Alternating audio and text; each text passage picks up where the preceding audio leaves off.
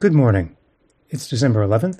A long night's worth of cold rain is moving off from New York City, and this is your Indignity Morning Podcast. I'm your host, Tom Scocca, taking a look at the day and the news. The Washington Post is reporting that Israel used white phosphorus munitions supplied by the United States in shelling civilian targets in Lebanon in October. In the Post writes, what a rights group says should be investigated as a war crime. The sticky, poisonous, and highly incendiary chemical remains in use despite its ghastly characteristics because it's supposed to be useful for making smoke screens. But, the Post notes, it's unclear why the Israeli military fired the rounds into the evening, as smoke would have little practical use at night, and there were no Israeli troops on the Lebanese side of the border to mask with smoke screens. Residents speculated that the phosphorus was meant to displace them from the village and to clear the way for future Israeli military activity in the area. The Israeli Defense Forces simply asserted to the Washington Post that they were making smokescreens and that despite the overnight shelling, which injured nine civilians, hospitalizing three of them, its use of white phosphorus complies and goes beyond the requirements of international law. On the front of today's New York Times, there's a news analysis piece, and there's a lead news story that sit beside each other, resonating with the news frequencies of the moment. Let's just read them both at once, starting with the news analysis. For years, conservatives have struggled to persuade American voters that the left wing tilt of higher education is not only wrong but dangerous. Universities and their students, they've argued, have been increasingly clenched by suffocating ideologies, political correctness in one decade, overweening social justice in another, wokeism most recently, that shouldn't be dismissed as academic fads or a harmless zeal. Now the news. Doha, Qatar. The last point of refuge for Palestinians fleeing from Israel's relentless siege of Gaza is collapsing under the weight of tens of thousands of people seeking food and shelter, stirring fears of a potential mass displacement into Egypt, United Nations officials warned on Sunday. News analysis. The validation they have sought seemed to finally arrive this fall as campuses convulsed with protests against Israel's military campaign in Gaza and hostile, sometimes violent, rhetoric toward Jews. It came to a head last week on Capitol Hill as the presidents of three elite universities struggled to answer a question about whether calling for the genocide of Jews would violate school rules, and Republicans asserted that outbreaks of campus anti Semitism were a symptom of the radical ideas they had long warned about. On Saturday, amid the fallout, one of those presidents, M. Elizabeth Magill of the University of Pennsylvania, resigned. Back to the news column. Pressure is mounting in the area near Gaza's southern border with Egypt, Rafah, where many Palestinians have tried to escape Israel's military campaign against Hamas, only to find more death, hunger, and desperation. News analysis. For Republicans, the rise of anti Semitic speech and the timid responses of some academic leaders presented a long sought opportunity to flip the political script and cast liberals as hateful and intolerant. Over to the news column. Where should I go? Tell me, where should I go? said Raif Naji Abu Lubda, 39, a farmer who fled to the border area with his wife and six children.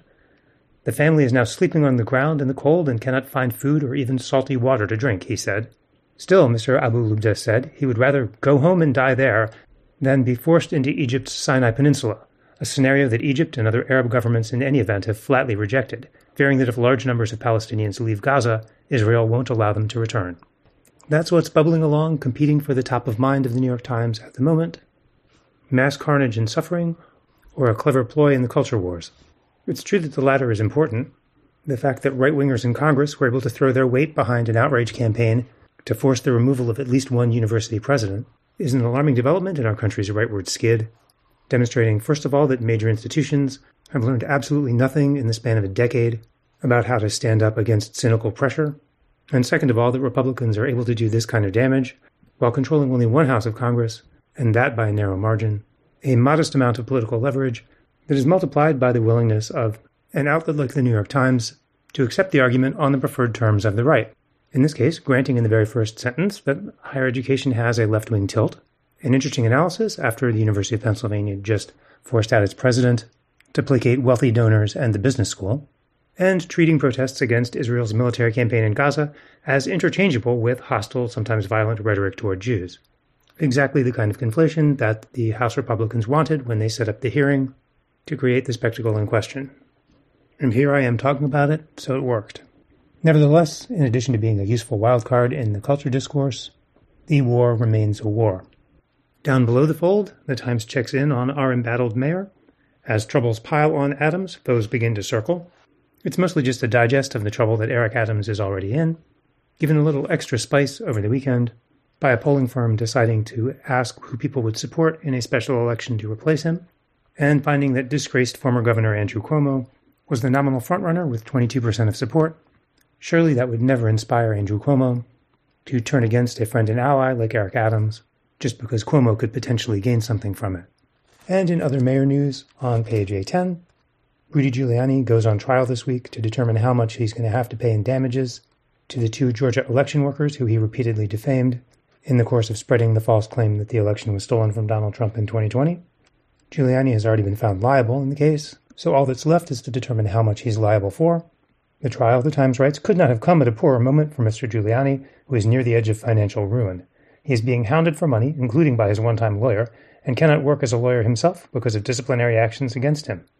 Later on, the story notes, a representative for Mr. Giuliani said the trial was an example of the weaponization of our justice system, adding that Mr. Giuliani had had a long career of public service and accomplishments.